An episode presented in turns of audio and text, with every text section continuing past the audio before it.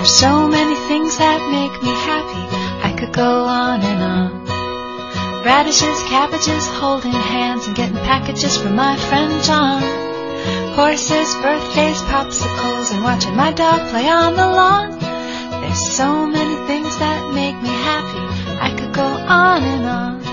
北京时间十六点十六分，伴随着这首《The Happy Song》，欢迎大家来到今天的《公司人说》。就像歌里唱的，其实，在生活当中呢，很多事情都会让我们变得很高兴，但是哈。呃，月有阴晴圆缺，这个有的时候不顺心的时候也会掺杂在我们的生活当中。比如说，哎，出门旅行或者是出公差，呃，坐飞机、坐火车，就怕晚点，因为呢，一是耽误行程、耽误公务，二是影响心情。所以今天呢，我们来吐槽大家晚点时候有没有什么这个让你很印象深刻的经历。今天呢，在直播间里跟我一同来说这个话题的是我们的模特编辑肖雷，肖雷你好。嗨，我先说一个，就是对于很多人来说，今天真的是对于他们来说很阴、很缺的一个地方。呃呃，是哪儿？对，就是关于今天早晨的那场比赛，然后西班牙，就是对 对于西班牙球迷来说，然后就是西班牙的这个比赛到现在为止就已经彻底告别了大家。别别说这个事情了，因为我你看现在那个新浪微博上不是说为你支持的球队带国带国旗嘛，然后我很早就把西班牙国旗贴上去了，因为我想看我的卡西利亚斯，结果 卡西惨败，好多好多人，然后很多人都跟我说说是，哎算了，既然这样，那我就开始转为支持德国队吧。哎，怎么跟我的想法是一样的？对，因为一看我们就是伪球迷，一点都不忠粉，好吗？对，然后很多都是这样。不过我我觉得啊，就是嗯，我觉得希望就是对于西班牙来说，这真的只是一次就是几去泡沫的轮回的开始，就绝对不是说一个比如说崩溃的一个边缘呀什么的，就一定还是只是说受一次打击。但是哎，你有没有记住咱们老祖祖宗有句话叫“物极必反”？之前的这个西班牙实在是太火了，几乎能拿的奖项，你看就各种冠军都捧到手了。可是到达极点的时候。很有可能就是往下走的一个征兆，倒是也符合大自然的规律。嗯，对，所以像现在这种失败也不一定是坏事儿，然后没准也是好事儿。加油加油！嗯，那话题呢？对，然后就说到我们今天就说，可能很多时候，尤其是最近北京经常会有这种。就是暴雨啊、雷阵雨的这种天气，嗯，然后就很多人都是没有办法及时赶回来。就像那天我们的编辑张奥，他也是，就他是从广东东莞，然后坐飞机，然后回北京，但是就是因为那天下暴雨，所以他本来应该是晚上可能七八点的飞机，一直到凌晨四点才坐上，还是才坐到北京？才坐到北京。哦，好辛苦的奥姐。嗯，那我相信这样的经历不仅仅是我们的奥姐有经历过哈。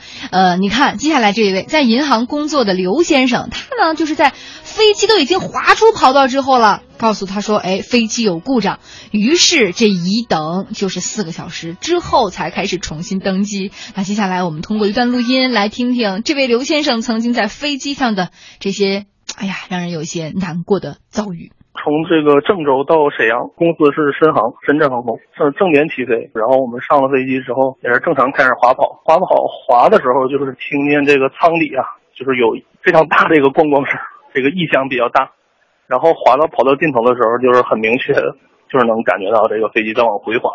滑回之后也向我们解释说这个是有故障，然后需要排查检修，然后就把我们都送回到这个候机厅。三小时五十分钟之后，就是让我们再重新上，但是他说这个问题并没有到，然后也没有解决，就是还需要照常起飞。然后这时候有很多乘客就是表示不能接受，因为我记得当时好像政策是四个小时才能保险还是退款之类的，所以他好像故意是卡在三小时五十分钟这个时间上，于是很多乘客就非常不满。交涉了能有半个多小时之后吧，就是有两名乘客就是决定不上飞机，然后其他乘客表示继续。然后上飞机之后也是提心吊吊胆，因为这个声音还是特别大，但是后来也是正常起飞了。到达之后，这个航空公司还是给了补偿，一人二百。这个也是没办法，大多数人也也没有什么好的改签的方法。当时好像是应该是十月份的黄金周，就是买买到一张机票也挺困难的。嗯，一飞机的人窝在那儿等这个飞机未知的飞机什么时候起飞，确实是一个挺煎熬的事情。我们再来看，这是一位从事 IT 行业的陈先生，他给我们讲述了他的悲惨的经历。他说呀。经历最长的一次晚点是从下午的三点到第二天早晨的六点，这多少小时？小雷算算。由于这个宾馆走的匆忙，很多乘客都忘了带东西。小雷还还没算出来吗？几个小时啊？十五个吧。啊，好吧，我们现在哎呀，听录音。我的这个数学水平就这样暴露了，真是。听录音，听录音，主要是我问的太那个突兀了。飞机是从宜昌到北京的飞机，大概原定的机票应该是下午三点过吧。航空公司告诉我们晚点，然后差不多等到了六点过的时候，给我们吃了盒饭，但是还是说飞机没有连着陆都还没有着陆到机场，一直到了晚上八点钟左右，机场决定让我们去，应该是机场附近的酒店入住。然后入住的时候呢，告诉我们说随时都有可能着陆，就是要我们随时听着。所以我们住进去了以后呢，其实也是洗澡啊什么都比较都有担心嘛，万一正在洗澡的时候，呃，飞机来了叫这里，这不是很麻烦嘛？一直都没有一个准确的时间，所以休息的也不是特别的呃安稳。一直到了晚上十二点也没有来叫我们的话，我们才最后安心入睡。呃，结果早上好像是六点钟的时候吧，就有人来敲门了，就说赶紧收拾东西，这个飞机降落了。所以急急忙忙的，大家都是一起赶快往外跑。嗯，有不少的人都在跑的过程当中，各种各样的东西这个忘在了酒店里面。最后机场是赔偿了我们每一个人三百块钱吧。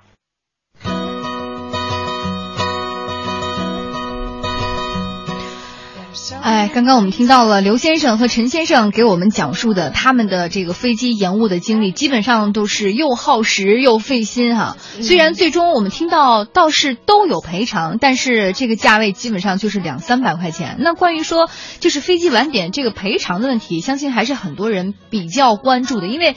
毕竟是给自己造成了一定的损失嘛。我们先来呃看看这个问题吧。像其实各个国家呃他们的航空公司处理飞机晚点和飞机延误这样的呃方式呢是不太一样的。接下来我跟肖磊先跟大家梳理一下这个问题。像咱们国内哈国咱们国家是飞机延误四到八个小时是赔偿两百块钱，然后延误八小时以上是赔偿。三百块钱，然后呢，有些航空公司会负责这些乘客们的在延误对延误时间的食宿问题，嗯，但是不见得所有都会，有的时候也会给出各种各样的理由来搪塞过去。对，然后像欧盟的话，他就要求航空公司在这个晚点只要三个小时以上的时候，就必须向乘客提供一定金额的这种金钱补补偿，然后最高的话是六百欧元。哇哦！然后此外呢，如果就是航班晚点超过两个小时以上，而且航线是在一千五百公里以内的，就航空公司要承担这种呃餐饮啦、旅店住宿啦，还有往返旅店的这种交通费用。嗯，看来欧盟这方面的这个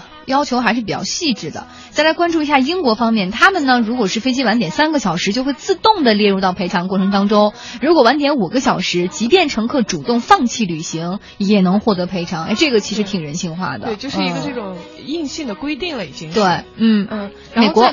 然后在美国的话呢，就是如果航班是就是搭着搭载着乘客，并且呢开上跑道四个小时还没有起飞的话，那么就会向航空公司收取每位乘客两万七千五百美元的罚款。每位乘客两万七千五百美元，就还挺高的了。哎，为什么向乘客说罚款呢？不是，就是将向航空公司收取哦哦哦，就是一个乘客，对对对，比如说车上有一百个乘客，那就是二十七万五千美元。在咱们这儿，经常有开上跑道，然后坐那让你等的情况呀。对，我我以前经常坐飞机的时候遇到这样的状况，从来没有人赔我钱啊。咱们这个可能是没有列入到这个法律规定当中来。对，反正我觉得我坐的飞机来说，像这种是常态，当然都不会就是达到四个小时以上，倒是没有那么夸张。但是比如说半个小时，可能是比较常见的。我以前曾经坐在这个飞机跑道上等了两个多小时，我就已经说句实话，我就已经有点烦躁了。就是说，不是说因为我的因为这个事情的情绪变得烦躁，而是因为那么多人拥挤在一个很小的空间、密闭的很小的空间，大家的这种情绪特别容易被点燃，还有这个空气感觉也越来越稀薄。有没有这种感觉？像四个小时确实是很难熬了，已经赔这么多也不为过。对，而且关键还充满了未知，就是你不知道什么时候才能飞。比如说，他要是给你一个准确的时间，就说哎。飞，半个小时以后我们一定起飞，可能又感觉好一点。然后最痛苦的就是你完全不知道，也许你还要等五个小时、十个小时，什么就完全都不确定。对，哎呀，所以这也是就是因为大家对于这种未知的恐惧哈，所以才会让自己的情绪和那那时候的状态更加的焦躁，也会因为这样的这种被点燃的情绪造成一些不必要的麻烦，比如说有些人会在这个飞机上执意要下去。虽然说呃飞机晚点确实很闹心，但如果我们真的遇到这样的情况，我们还是希望我们各位哈尽量保持克制，因为这样的如果您要真的在飞机上做出一些过激的举动的话，对己对人都不好，是吧？嗯，对。我们继续来关注各国对于飞机晚点情况的赔偿。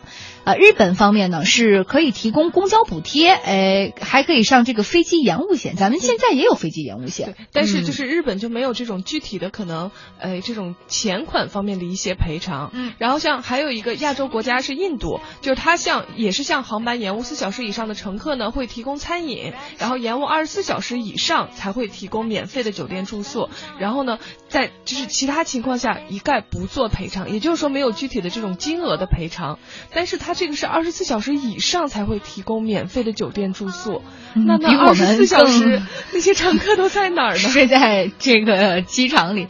所以说，你看哈，各个国家也会根据各个国家的，我觉得一是它的航空业的发展的状况，本身自身的国力以及其他的综合的因素加起来，会哪怕同样面对飞机晚点的状况，也会做出不一样的这种举动。嗯，是吧？好，关于这样一个问题，相信很多人都有这个痛苦的经历要跟我们分享，也希望大家继续关注我们的话题。大家可以在经济之声或者是经济之声天下公司的新浪微博之下给我们进行留言。广告之后，我们的节目继续。皮亚诺六年质保，七星定制，皮亚诺橱柜衣柜。我是赵薇，厨房电器我选万和，热水器我更选万和。皮亚诺，中国高端定制家居领导品牌。皮亚诺橱柜衣柜。美图仕健康漆，中国好涂料，让家自由呼吸。我是蒋文丽，装修就选美图仕，由底到面都放心。美图仕漆。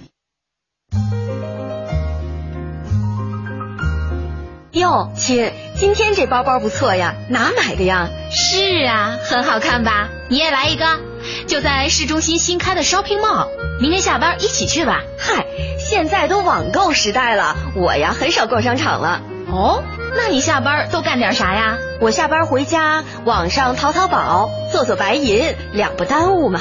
哎，你还别说，总听朋友提到白银有那么好呢。只看一根 K 线图，二十二小时随时交易，买涨买跌都有机会赚。我没做过白银，你再给我讲讲。发条短信八零八到幺二幺幺四，一问就全明白了。空闲时间炒白银，轻松理财。好的，发送短信八零八到幺二幺幺四是吧？我现在就发。对，短信一毛一条，赶快发送八零八到幺二幺幺四。投资风险需谨慎。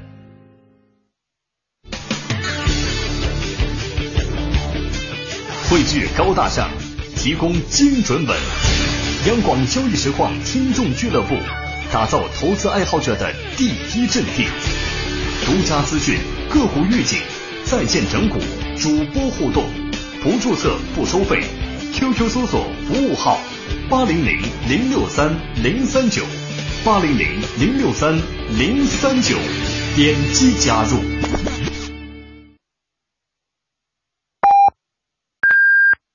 北京时间十六点三十分。报时中国经济，我是红星美凯龙车建新。生命的意义就是解读自己。以追求智慧的方式探索人生，体验人生。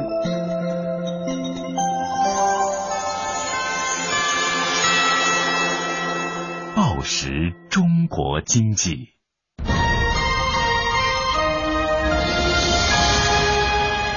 经济之声。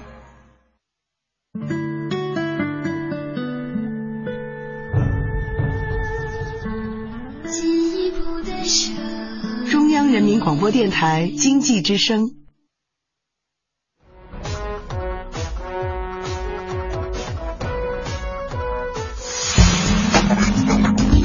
一起来吐槽职场上的勾心斗角，生活中的一地鸡毛。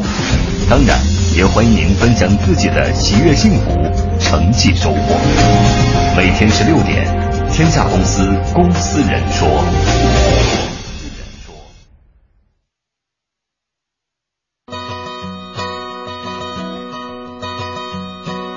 There are so many things that make me happy. I could go on and on. Radishes, cabbages, holding hands and getting packages from my friend John.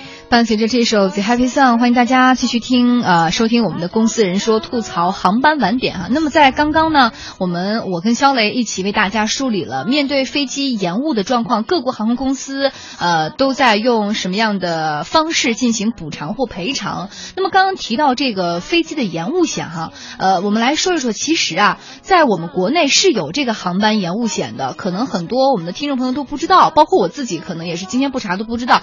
原来在我们有的时候啊，在这个坐飞机之前会有一个叫做航空意外险，这个险种里边就包含航班延误险。而这个航班延误险是有一个什么样的规定可以补偿呢？就是说，如果你上了这个险种，如果航班落地时间延误两小时以上，那么无论什么原因，无需任何证明，旅客就可以向呃。邀请要求这个理赔，这个理赔是两百块钱的一个补偿，但是呢，理赔方法是大家必须要在三十天内向保险公司进行报案，去申请理赔，然后填写申请表，提交保险单以及个人的身份证明，呃，出示航空公司或者是代理人出具的延误时间以及原因的书面证明等等，就是你要需要主动的去进行理赔。呃，还有就是说关于呃这个航空延误险啊，大家我觉得一个一定要提高这个意识。毕竟自己的某些权利受到了侵害，而且又有这样的险在保护我们的权益的时候，不要就漠不关心就给放过了。嗯，小磊，我听着 还是挺麻烦是吧？那麻烦一，所以说啊，就是因为很多人觉得，一是保险公司现在理赔的流程很复杂，然后呢，很多乘客觉得要赔也才赔两百块钱，我的时间成本都比这高，所以很多人都会选择主动放弃索赔。嗯啊、对也就但是如果你总是不把自己的权利当成一回事儿的话，那别人干嘛还上赶着为你保航保驾护航呢？是不是？哎我说一个轻松点的哈，就是嗯，我这个不轻松吗？我不怎么轻松，但是是是个是个常识，是大家必须要知道的。对对对，嗯。然后我有一个朋友，他也是前天晚上就北京下就下挺大雨，那天晚上他本来是计划从上海飞回北京，嗯结果呢，就是因为下大雨嘛，而且全国各地可能那天都在下大雨，所以他就没有办法起飞。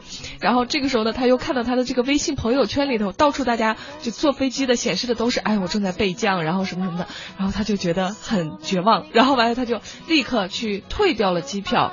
然后呢，从机场打了个车去了酒吧，然后看了一晚上的世界杯，然后第二天早晨，然后坐的高铁回了北京。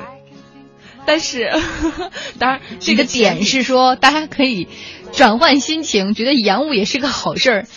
呃遇见世界杯，没有好事儿倒是谈不上，但是嗯我是觉得吧，当然它这个前提一定是它还是时间宽裕的，但是很多时候像我们坐飞机的话，是因为要赶时间，比如说赶回去工作，然后赶回家和那个家人团聚啊或者什么的，所以就每多等一秒，其实都会觉得特别煎熬，嗯其实很难会有一个很放松的心情。对，然后除了就是关于这个航班晚点之外，我们还有这个网友朋友给我们发来他们的，我都觉得有点奇葩的这种这种乘坐乘坐经历。像这个叫丽莎路的网友，他说巴黎飞上海经米兰专机，啊、突然雷人的消息来了，说去上海的飞机已经飞走了，飞行员弄错了，乘客还没登机呢。这乘客没登机，飞行员已经走了。说后来我呃商务舱去了土耳其，然后同学又转到了日本去转机。这个 这真的有可能闹这种乌龙的笑话吗哎，？也也是有的，因为我有很多在国外读书的同学，就他们说，经常像国外一些航空公司，包括一些就是这种地铁啊或者什么的，会出一些事情，大家会觉得简直都搞笑的不行了。比如说你听到过最搞笑的，对，我现在一下想不起来，但是我就 看到这个，我就突然想起来，对，就确实有人跟我说过这种类型的事情。嗯，然后再来看这位网友 N K Q Q，他说天津飞上海八点十五起飞，八点半还没登机呢，然后被告知机械故障延迟起飞，一看不好就赶紧改签了十一点半的海航，十点半左右国航宣布航班取消，连早点都没有补偿，所以我觉得有的时候面对这个飞机延误，现在国内的很多航空公司确实是我个人觉得哈，某些时候态度。不够好，然后呢，这个信息告知的不够及时、不够透明，还有就是这种我觉得叫安慰性补偿吧，应该早点有，毕竟这也是在维护你自己公司的品牌啊，是吧？嗯嗯，我觉得现在可能大部分人吧，就是因为大家这种信息都越来越透明啊什么的，很多人其实知道飞机延误，对于航空公司来说，他也有很多无奈，就他们可能也不希望我们了解对，嗯但是呢，就是说，比如说像这种飞机延误，那我觉得我作为一个普通乘客，首先，比如说这种水呀、食品呀什么的，应该就是。对，就是对于这种乘客有一定的准备。好坏我们先不说，能给点儿就也行了，是吧？是个意思。对，嗯然后再一个呢，就是说，比如说现在真就真实情况是什么样子，大概什么时候能起飞，然后呢还需要等待多长时间什么的，我觉得至少航空公司应该及时的来通报这些消息，就不要让大家等的完全觉得特别绝对，望。不要让大家天天低头在这个备机的时候，呃，等候飞机的时候低头看那个非常准。